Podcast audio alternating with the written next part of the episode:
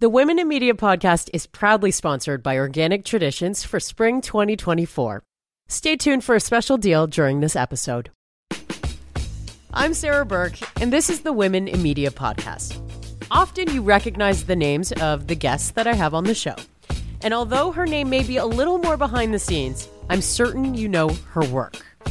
My guest today is a producer, songwriter, composer, mixer, recording engineer, and multi instrumentalist. And this year, she made Canadian music history when she became the first woman to be nominated for and win a Juno for Recording Engineer of the Year. It's still so crazy to me. I feel very proud.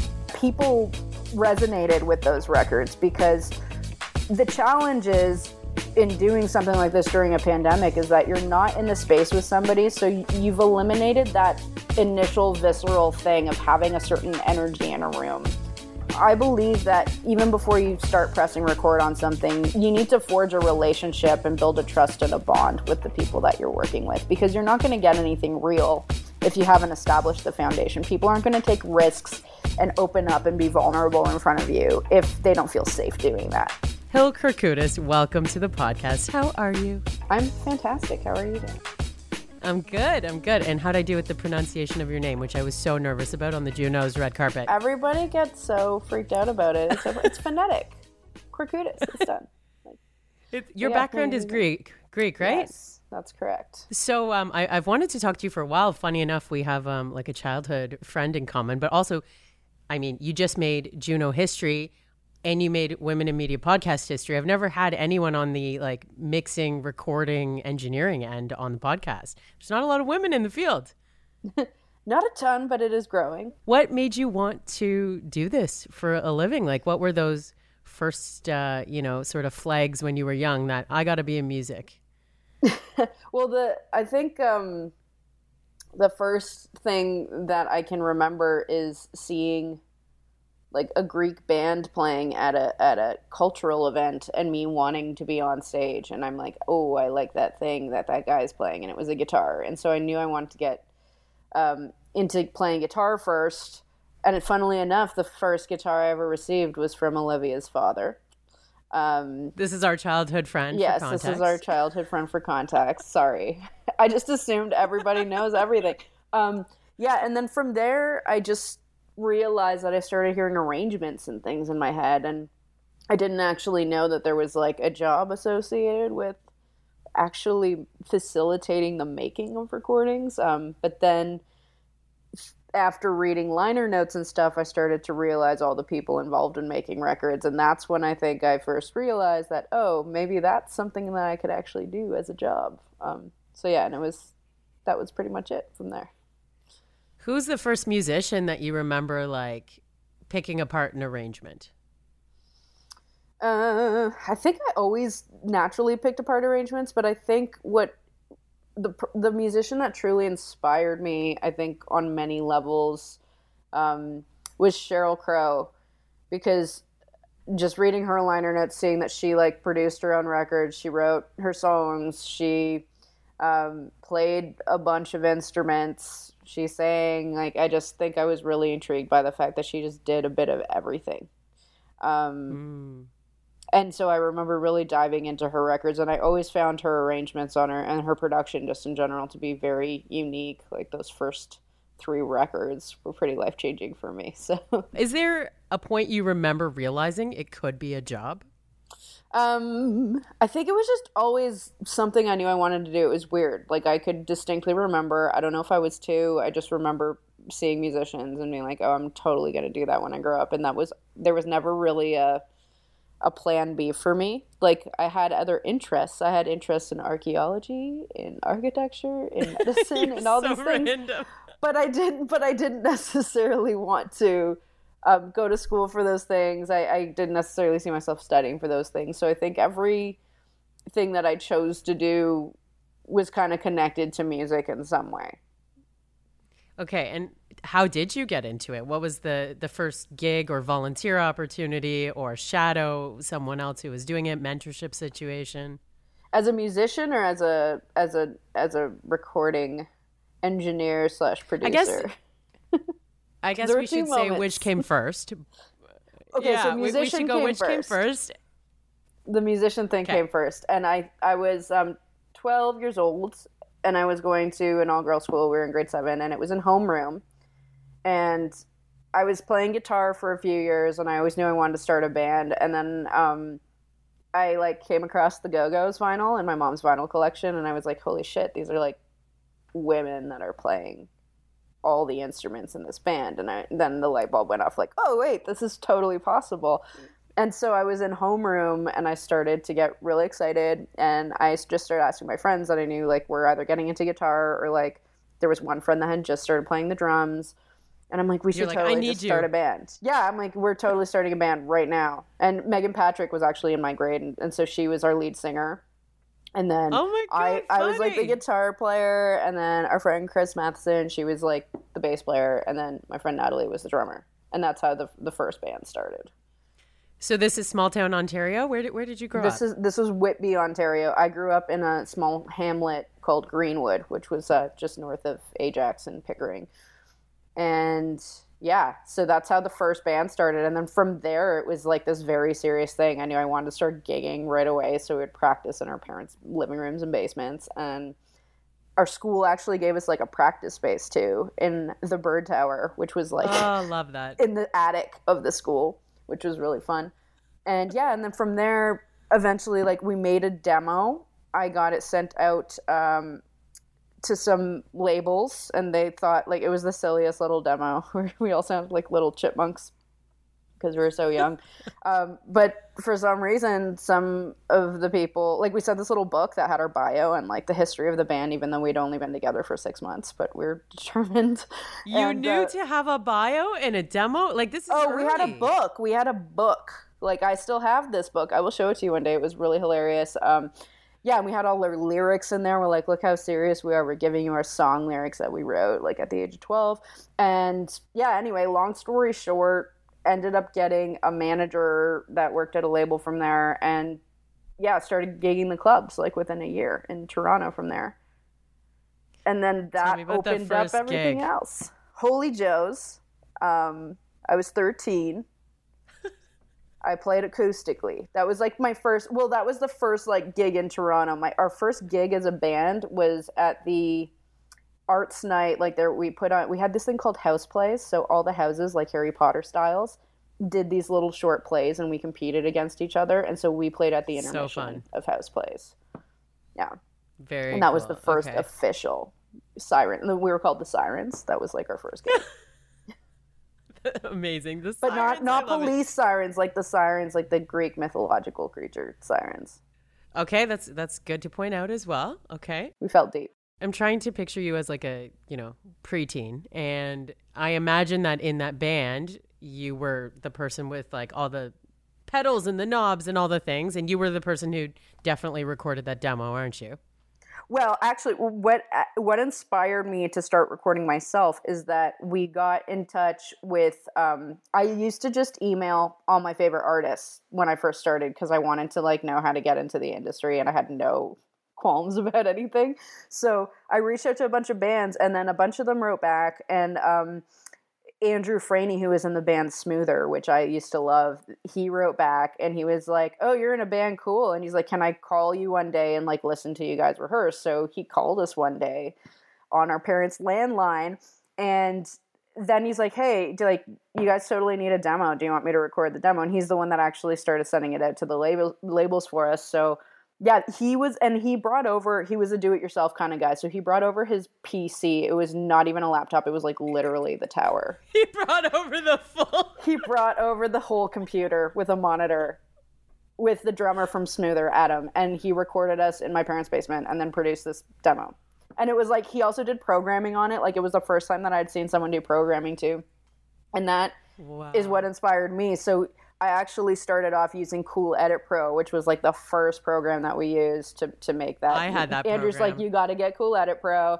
And I also got like a really early version of Fruity Loops, and it was like the first wave of bedroom producing. Like you actually take your PC and you take it around and you produce records in basements and bedrooms, and it was like really fun. Um, so yeah, that's how the demo was first made, and then after that experience, within those few years after that, is when I was like, hey, I'm going to get a laptop and I'm going to put all this stuff on my laptop and start making my own demos. So at this point in the Sirens, um, did you know that there was something about you that was like, well, I kind of want it to sound like this. Like, why don't we try it this way? And like playing around with different sounds in the programming? For sure. I was a bit of a bossy pants, like looking back in This is retrospect. what I'm getting but it's because yeah. I knew what I wanted, right? Like I would be the person that's like, yo guys, like if you want to make it, we got to practice. We got to like put in the time. And everyone's like, but I just want to go with my friends and go to the movies. And I'm like, what are you talking about? Are you even serious right now? So yeah, I was a bit, I knew that I was a bit extra. Um, but I knew that this is what I wanted to do. So I think I, I, knew that I wanted to spend as much time as possible. Plus, it wasn't even just that. It wasn't even just about attaining the goal. It's like I just really enjoyed learning all this stuff. And my obsession, yes, started with guitars and pedals. And so I started off with like one pedal that was a multi purpose, like Digitech pedal. And then it ended up, once I started to see what my other favorite artists were using, like Kurt Cobain, you know, and and the Go-Go's, like I was like looking at all their rigs because there used to be a website. I can't even remember. I don't even know if it still exists, but you can actually look up like all these artists' rigs and what they use. So then I started to dissect that, and I'm like, what pedal are they using for this sound and that and that. So I started to amass, you know, this collection of pedals, and slowly just started acquiring instruments because I started off on guitar um, slash piano, but then I was like, wait, well, if I'm going to make my own demos, I got to learn how to play all this stuff. So uh, then I picked up the bass because I'm like, how hard can that be? It's like it's like a guitar, but with just four strings, playing root notes. Like, can't be that hard. Even though it's a little more than that now, but that was just the mentality at the time. And then also drumming, I, I really wanted to get into drums as well. So then that's when I asked for a drum kit for Christmas. I got like this really crappy CB drums, like drum kit, and um, I started to teach myself how to play drums to like Nirvana records because Dave Grohl was God. And then then it was trial and error. Like I was just throwing up my rehearsal mics, like they were like SM58s, and I just started capturing the sounds and Cool Edit Pro, and then figuring out how to make things work. What's the the first time that you remember someone else trusting you with their art? Okay, I remember exactly when this happened because up until that point it was just me and I was still pretty bad at doing it. By this point I had graduated from Cool Edit Pro. I went to Long and McQuade during one of their like huge sales and I purchased a used Digi 002 Pro Tools rig. Um, and by that point I started collecting the odd mic here and there. I um, you know, I was getting a little more into it. I was starting to get into plugins that weren't just stock plugins um, still making my own demos. And by this point, I started to actually make my own recordings because I felt that in studio environments, working with other producers and engineers, while I, I, I really appreciated those experiences, and I still appreciate those experiences because I learned so much from working with other people and seeing what they do and how they're interpreting the workflow. Um, I just didn't have the budget to always go into studios and I wasn't always getting what I was hearing in my head from other people trying to articulate that. So I was like, okay, I got, really got to learn how to do this on my own. Um, and so yeah, and then I started to do that more and more. And then my friend Graf, who's like this incredible artist, and I was totally obsessed with her music too. Um, she said she wanted to work on a kind of more rootsy alternative project, and she's like, hey, do you want to come over and just like we'll start making tracks together? And that was the first time someone else had asked uh, me to start working on their stuff. And I loved it. I loved that I could still do the creative process without necessarily having to be the artist that goes out there to promote it. So. Yeah, because I, I always wonder about this type of stuff, like how, you know, someone that's so close to the way that they do their own art, how they might do when someone else is like, no, no, no, I don't like it like that, you know? Um, so that yeah, that's really interesting to me. Did you have any reservations about doing this as a woman? I never thought about it to be honest. Like I, have never Hell, even thought yeah. of for the most part my entire life, I never thought that my hindrance was being a woman. I became aware of certain like weird I don't know whether you want to call them microaggressions or whatever, just these passive aggressive weird situations that would occur but I w- didn't even become aware of them until people started talking about it. It was like just something that was there, but Yeah. it didn't really get in the way of things. Um, but but yeah, like I think uh, the biggest thing that I, I encountered, to be honest, I think was just being a really young person in these spaces and being taken seriously. That's what I thought my hindrance was at first. Um, yeah. But for me, it was mainly just about you know I have this passion for something and it makes me really happy, and I just my main concern was finding a way to make a living at it, you know, without having to work a day job. Mm-hmm. And so, was there a point where you were working like? Both in the industry and out of the industry? Not really. I had a few stints where, like, when I was in university, just to make some extra cash on the side, I um, got a job as an executive assistant at a music video production company called The Field. And I was already in film school at that point. So it just felt like a natural fit for me to learn a bit more about the production side of making things, of making films, rather.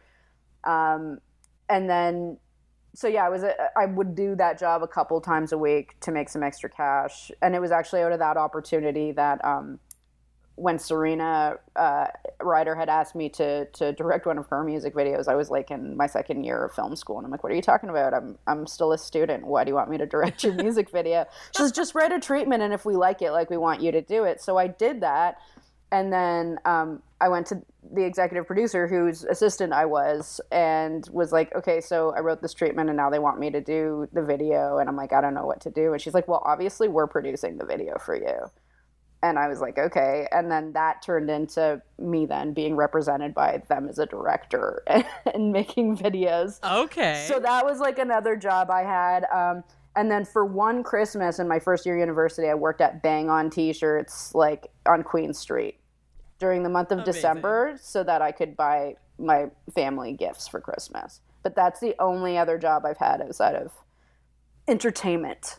oh, and I worked I worked with my parents. Sorry. I worked at my parents' office in the summers growing up because that's how I bought my gear. I used to um, do filing and answering phones in the summers for their company. Oh yeah, try doing that for yeah. a window business. It's real thrilling. Thanks, Dad. Well, I, I did that for I did that for a clean. Yeah, my my family was in the cleaning business, so we totally did that. It was awesome.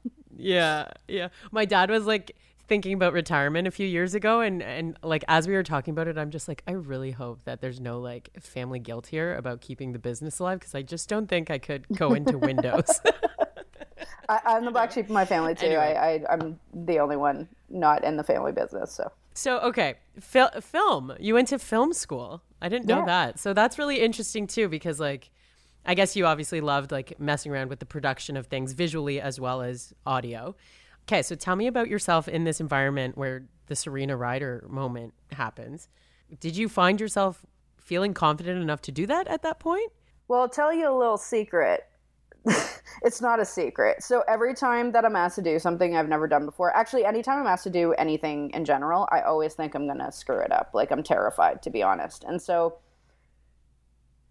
in this instance, it pretty much mirrors everything that I feel all the time. But when they said yes, no, for real, like we, we want you to do this, I pretty much didn't sleep for weeks after that. Like I was like, oh crap, I don't know what I'm doing. I don't like I have imposter syndrome constantly. Um, Everyone on this now, podcast does. Even now, like I still have it all the time. Someone calls me up and I'm like, oh shit, this is like this is not good. I'm not I'm going to mess this up. But I think that's the motivation for trying to find a way to succeed and find my way through it because like failure is not an option. Like letting people down is not an option. So while I'm freaking out on the inside, on the outside, I'm like, yeah, you know what? We're going to slay this. And it's kind of a fake it till you make it kind of a thing. it, and it's like yeah. a sink or swim thing and i totally need to just figure out how to swim in every situation and that's not to say i don't make mistakes that's not to say that um, i don't have to sometimes research things in order to really become confident with something that i'm about to do um, but yeah i don't know the whole thing is like just finding mm. your way hmm. through it so fun though i love that uh, what's your hardest moment been in the business so far maybe a time where you almost didn't swim I'd have to say the the biggest thing that's gotten in my way, I think, is myself. I think like it's because when it comes to technical things, I mean, sometimes mistakes, quote unquote mistakes, will lead to these really amazing breakthroughs creatively. I don't think there's really making mistakes in in the creative sense. Um, there's just the journey of trial and error and trying to figure out what's working and what's not. Um, but for me, I think it, has been easy because I get in my head so much about things. I there's a fine line between psyching yourself out and like getting into that really paralyzed state versus trying to push through that extreme discomfort and anxiety um, in order to just like put yourself out there and move through the experience. So I think that's been the biggest struggle that I've had. There hasn't necessarily been a moment that um, resulted in a scary situation. Because as i said that's never been an option for me. It's like there there might be a roller coaster type of experience where i doubt myself along the way or something's just not working and we have to figure it out. But a lot of the things that i do creatively are all about just problem solving and finding what what's working and what's not. And then you just yeah. kind of have to move through it until you land on something but i think like as long as you're listening to the people that you're collaborating with you can't really screw something up, you know, because then it just becomes about the experience and the journey you're taking together rather than me it weighing completely on me, you know? Right, right. Um, with all the names that I'm seeing, like of who you've worked with, right? So you've got everyone from, you know, Digging Roots and Leela Gilday, Serena Ryder, um, Posey, Megan Patrick. Um, what's like a, one of the biggest lessons that you've learned from someone that you've worked with? Um, I think one of the biggest things that I've learned and have really had to learn to accept and not resist is to trust the process because I can be a bit of a control freak. You know, like I want to anticipate every single thing that could possibly arise. And sometimes, I mean, it's not sometimes, it's all the time. In the case of being creative, you can't really dictate how things happen. You're, you're always going to have to find your way through the process. Um, so learning to trust that, learning to trust that you're not always going to meet a timeline with some things because with something as abstract as art, that is a living, breathing thing on its own that you're kind of building up along the way.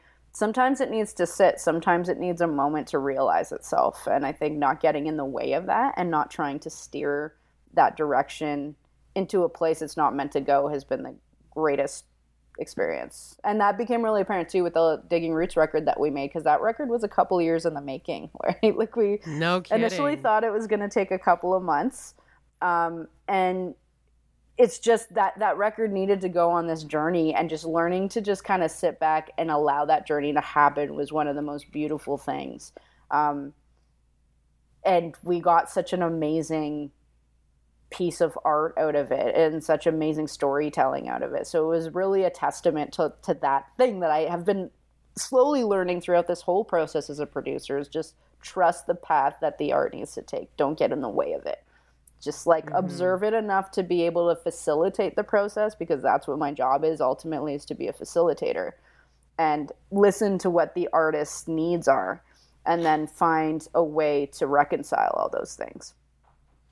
So risk taking is like a really fun part of this type of job as well, and like trying yes. new things. Um, Which is funny because I'm not normally a risk taker. Like I'm not one of those people that likes to gamble. But um, yeah, I guess totally within the context of music, it's all about risk. Yeah. It's all about trying things.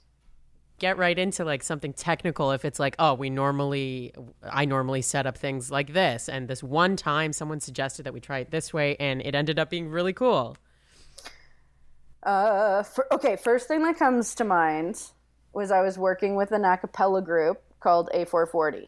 And it was the first time I had to record a beatboxer. And I was like freaking out because I'd never made a record without instruments. I was like, how do you do this? How do you take something? I mean, a voice obviously can be very dynamic and diverse, um, but the interesting thing about working with an a cappella group and when you actually think that oh i'm just working with voices it's like how do i fill the spectrum that normally as a producer i would fill with any instrument that i could go out and choose like the whole thing is we cannot use any other instruments but a voice on this.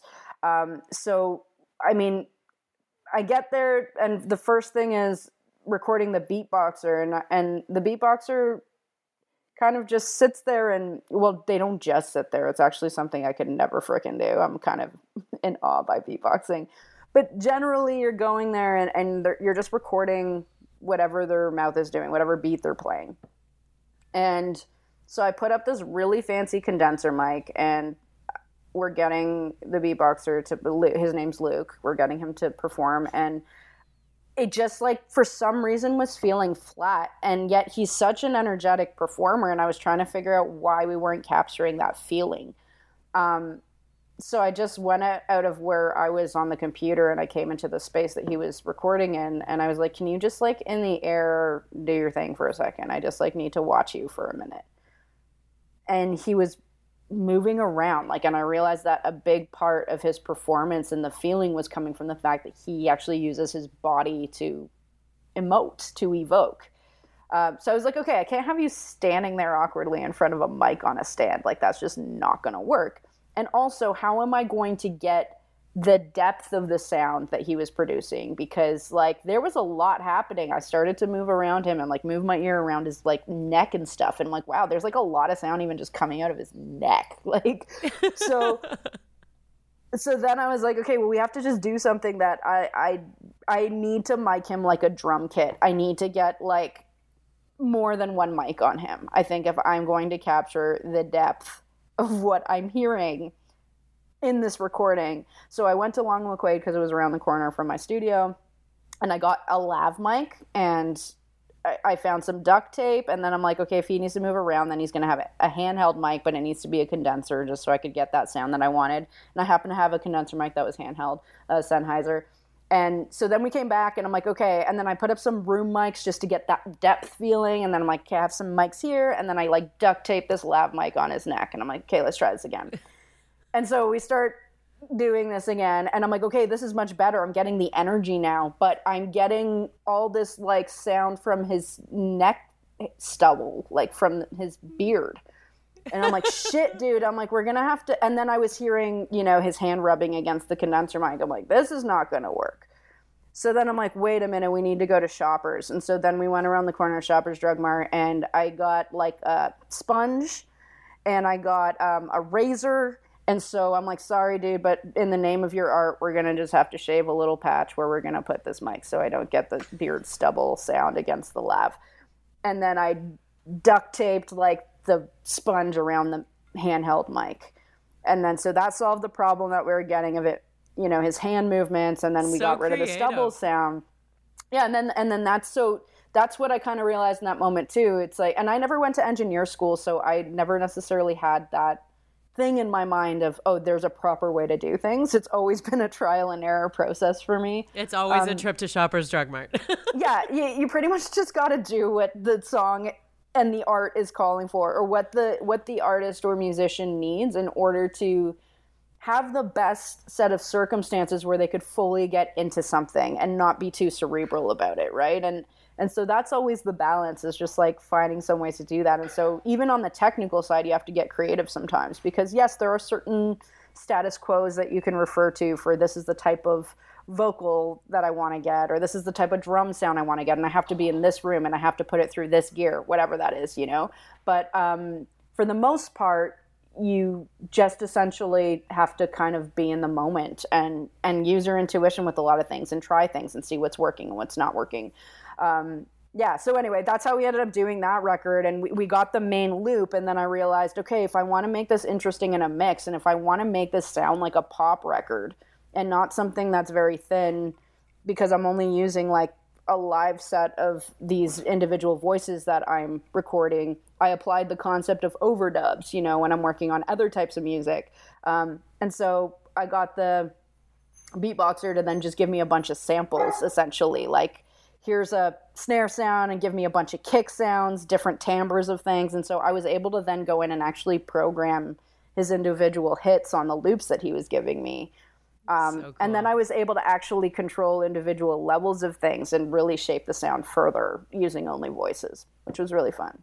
It's like, uh, to me, production is like the Lego, playing with Lego of the music it is. industry. It really is. So fun. And I loved Lego as a kid, so maybe, I don't know, if there's like a a correlation between that trait. So funny.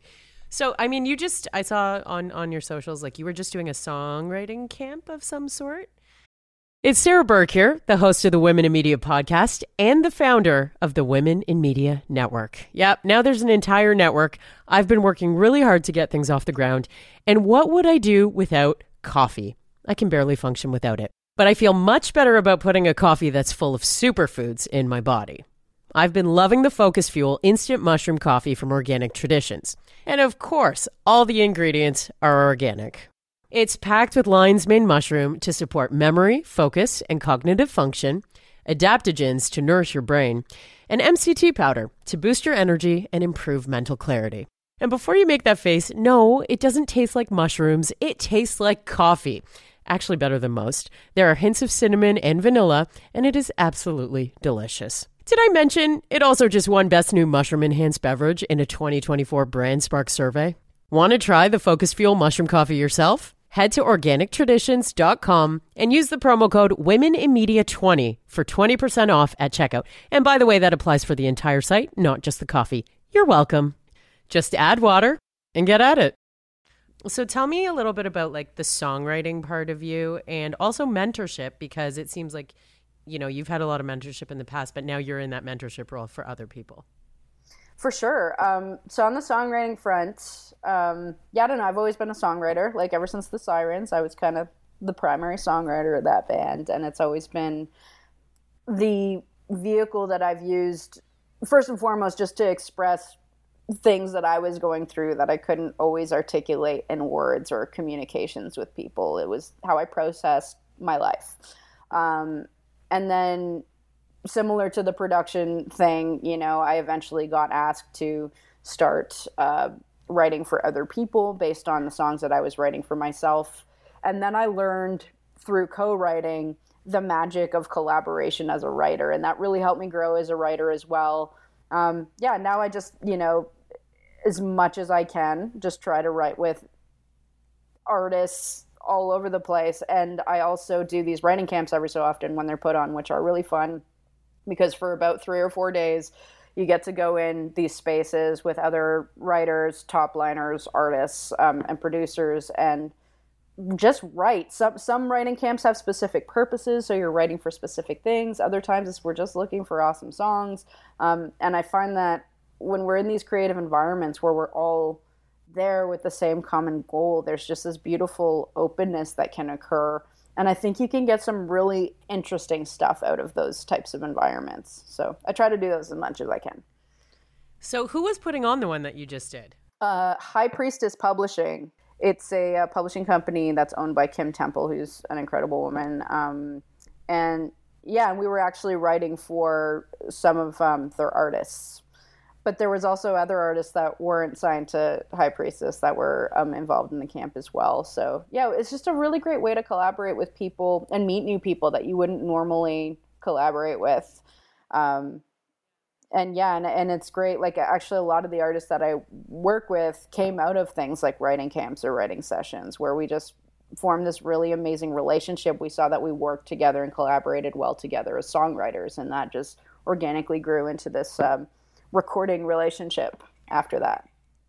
Very cool. I was seeing your stuff on Skye Wallace's uh, feed, and I was like, "Yeah." So oh I was writing with Skye, and it was cool because Skye and I have been talking for a while, but we actually haven't worked together yet. And so ah. it was just a really ah. great opportunity for us to write an awesome like rock and roll banger. And yeah, I just had so much fun. We actually wrote the song in under 30 minutes, and then we were in Revolution Recording, which is like a gorgeous studio and they had like already had a drum kit mic'd up. So the next thing you know, we started making records. We were like recording the drums through the beautiful Neve console, and um, usually you don't get that luxury in a writing camp because you have to pretty much write and produce a song by the end of the day. So you're not it's not you're not in the business of making records normally, where you're like, okay, I'm gonna set up all the live stuff and actually record it.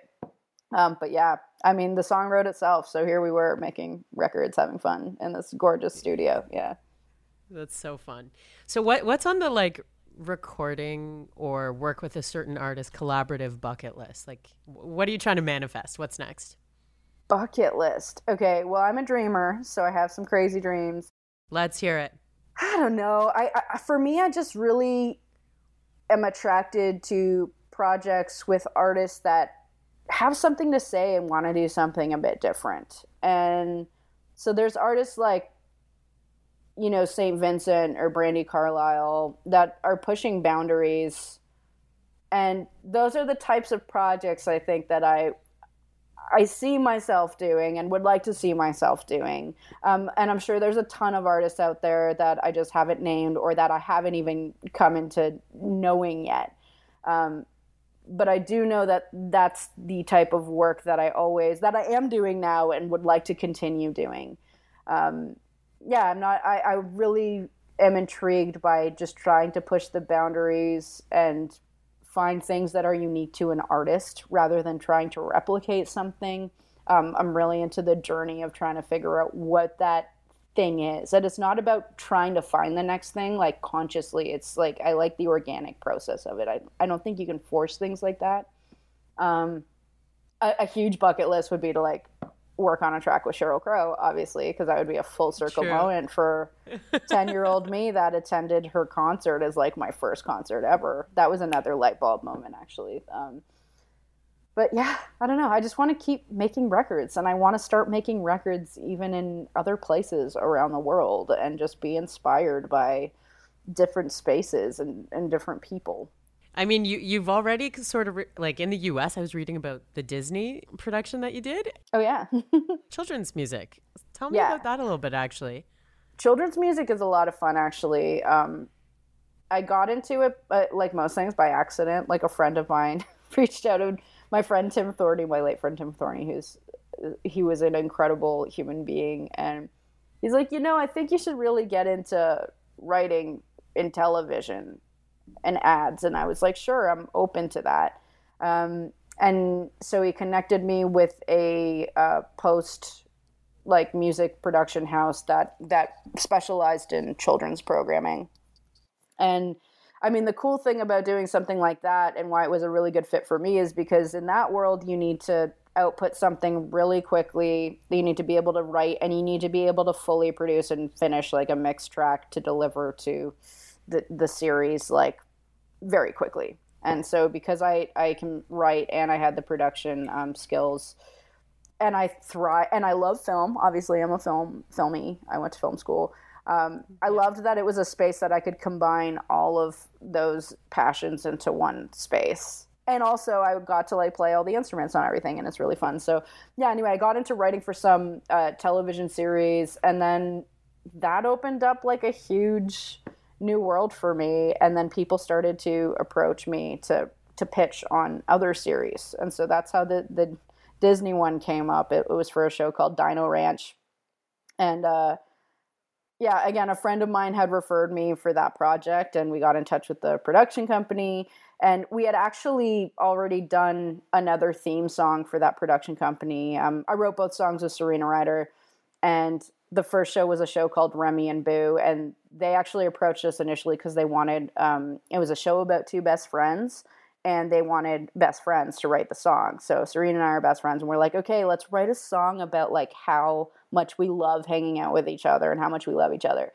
And so yeah, so that's like where that thing happened, and then uh, they really were happy with what we did for that. So then they're like, okay, we'd love it if you're like available to just pitch on this new series. It's about a bunch of get like this family that's running a ranch, but the the catch is that they're dinosaurs. They're it's a dinosaur ranch, and I was like, I friggin' love dinosaurs, and I loved the concept of the show. It was like so beautiful. So we just took a stab at it, and that was another song. We didn't overthink it. We wrote it, and I kid you not, fifteen minutes, and yeah, and then they're like, "Wow, this is awesome!" And that's what I love about the kids' world is that you're you're not writing for grown-ups that have like all these specific ideas and perceptions of things you're you're almost having to put yourself in the shoes or what you what you remember of being a kid right? Where and i so i try to come from that place of curiosity when i approach the kid stuff. And it's not about trying to think about what kids like. It's about i think following your intuition. Usually my first idea is like the one that ends up landing um, and not getting in the way of it, not judging it, not overthinking it from my perspective as a grown up with all these experiences. I like to approach it from a place of curiosity and wonder and imagination and like so you realize that kids are just they think everything's cool because they're experiencing everything and they're like wow everything is awesome you know? And I, I also love how you casually just dropped that like yeah serena ryder's my best friend now. And from the beginning of this podcast and knowing how you guys connected it's okay you're best friends now. Got it. Well no we connected actually. I met serena on my 14th birthday.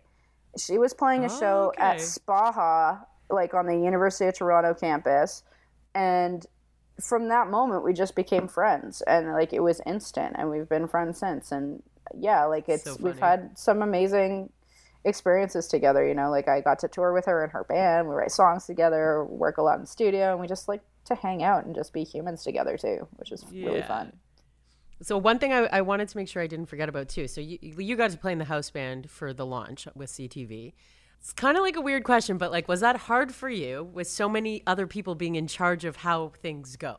It's not hard for me to do things like that because I think that in the business that we're in, you know that in order for things to um, work as a quote unquote well oiled machine, like you're there to do the job that you're hired to do. And for me, I'm very used to being able to switch between being a session player to being a songwriter to being a producer to being an artist. I, I mean, I've done all those things. So I know that each of those things have their place and a protocol that follows that place. Right. So so that was easy for me. I don't care what I'm doing. I just want to be doing things with awesome people, and I don't care if I'm not the one in charge.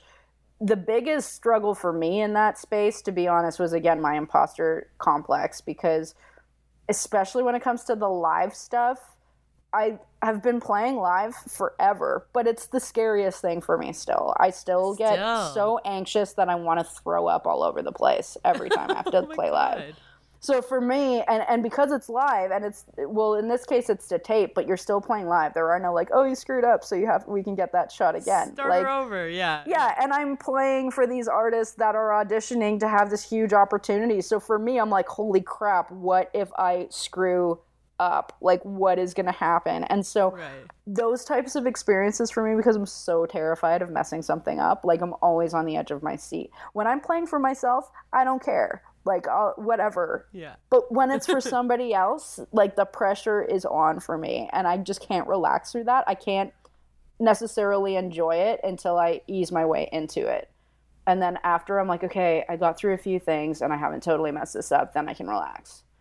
Um, gotcha. But yeah, it was so scary for me at first because I I also don't consider myself to be a house band type of person. Like any person that I would go on tour with was a friend of mine that was like, "Hey, you play all these instruments. Do you want to come out on the road with me?" And I'm like, "Yeah, hell, let's do it. It's gonna be so much fun." So I've never right. thought of myself as a session player. So when I got that call, I'm like, "Are you sure you want me? Like, I don't shred. I don't jam. I come rehearsed. Like, I like to come and rehearse knowing what I'm doing. I am right. very scared of spontaneity in that regard because I just don't feel as comfortable playing that way." Wow. Yeah. So interesting how like you know how you just adapt to the different environments though trying to because then uh, there's there is that little FOMO voice in my head that's like, if I pass this opportunity up, like, what will I miss? And I think that's the motivator. Every door opens another door too, right? And that's been the case. That's why like my resume is so weird. So going to your your resume or your bio, there's this little piece. Uh, I'm going to read this to you, and I want to watch the um, expression on your face here.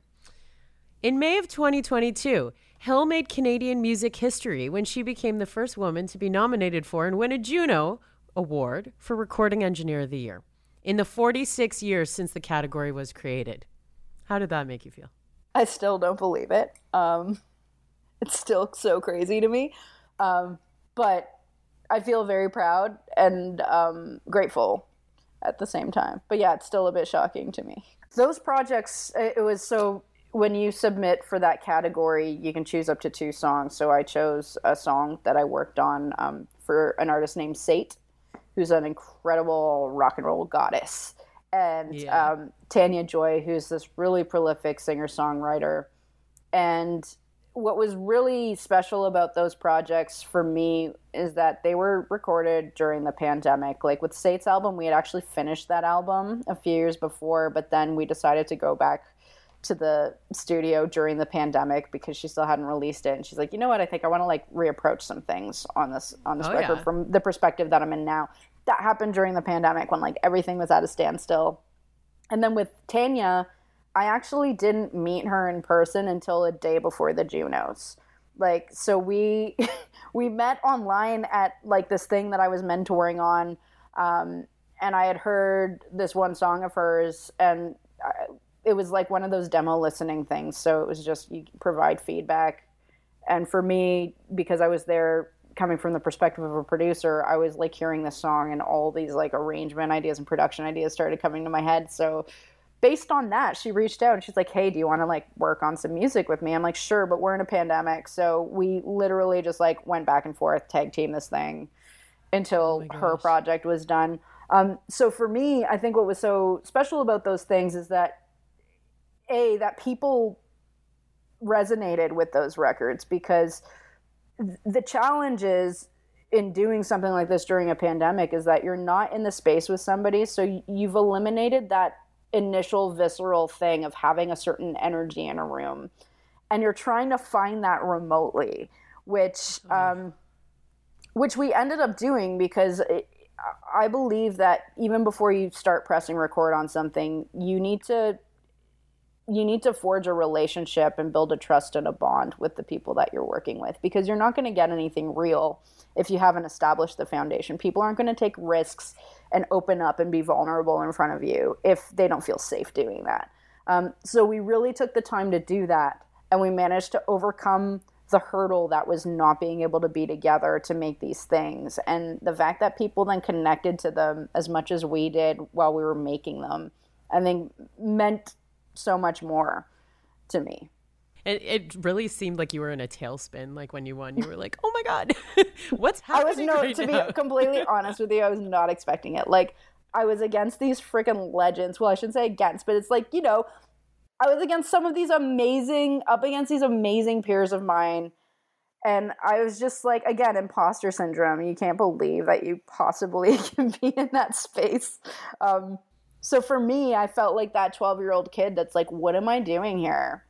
Um, is like, oh, I belong here now. Yeah, it it was kind of one of those moments where, because I, you know, especially when you're on the behind the scenes side of things in the studio, like you don't get out much. You really don't have any perspective. You're just kind of working on your thing. You're just doing your thing. So mm-hmm. I don't mm-hmm. really have any perspective of any perceptions around me or like what's happening. Um, so I think it that it was a bit of a pinch me moment. Like that's why I think I was feeling so overwhelmed and just in shock about it. What what do you like better, being behind the scenes or or in front? Um, I think both. I knew you were going to say both. You I can't mean, pick.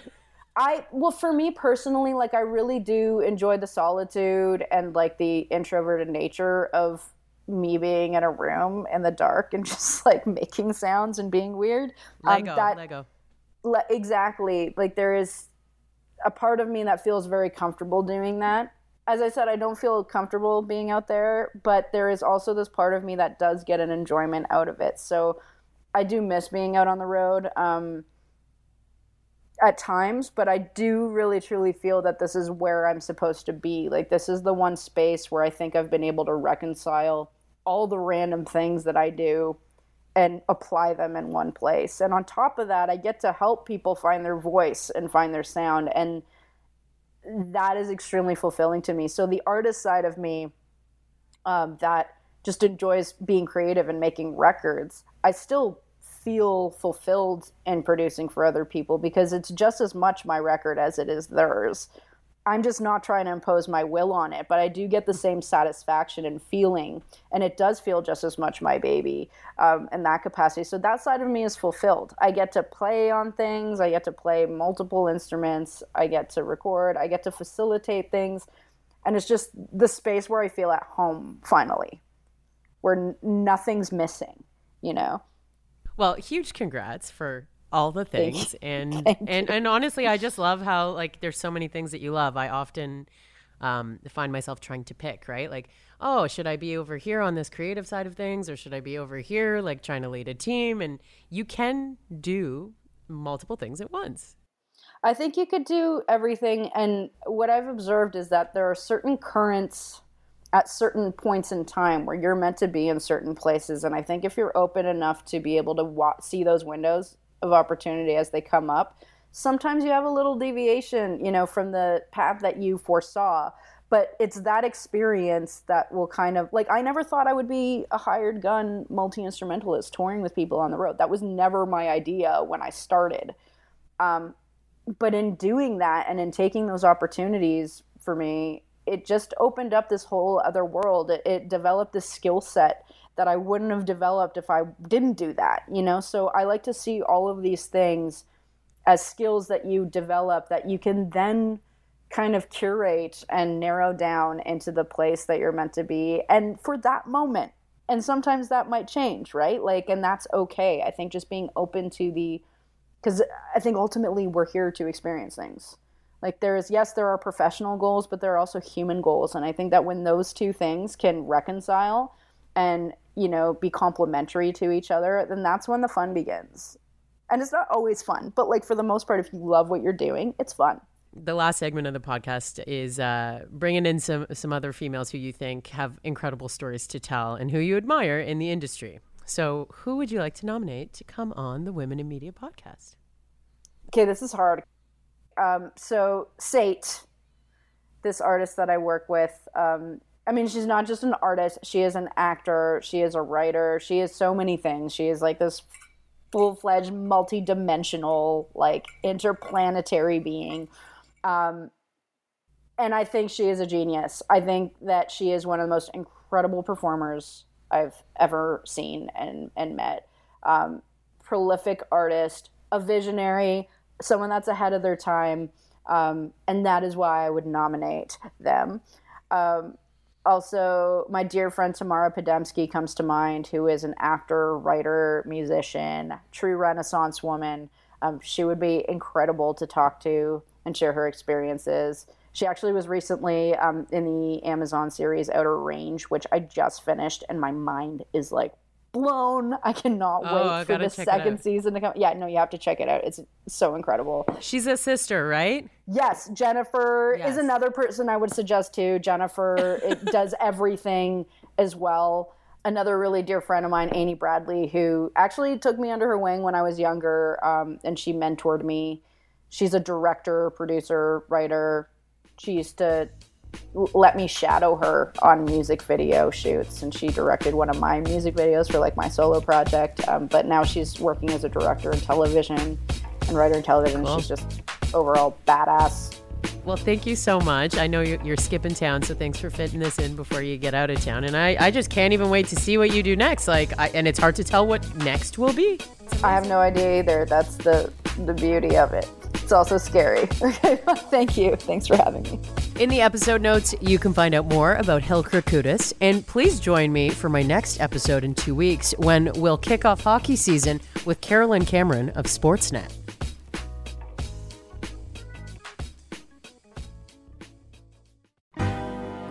I'm Debbie Travis, And I'm Tommy Smythe.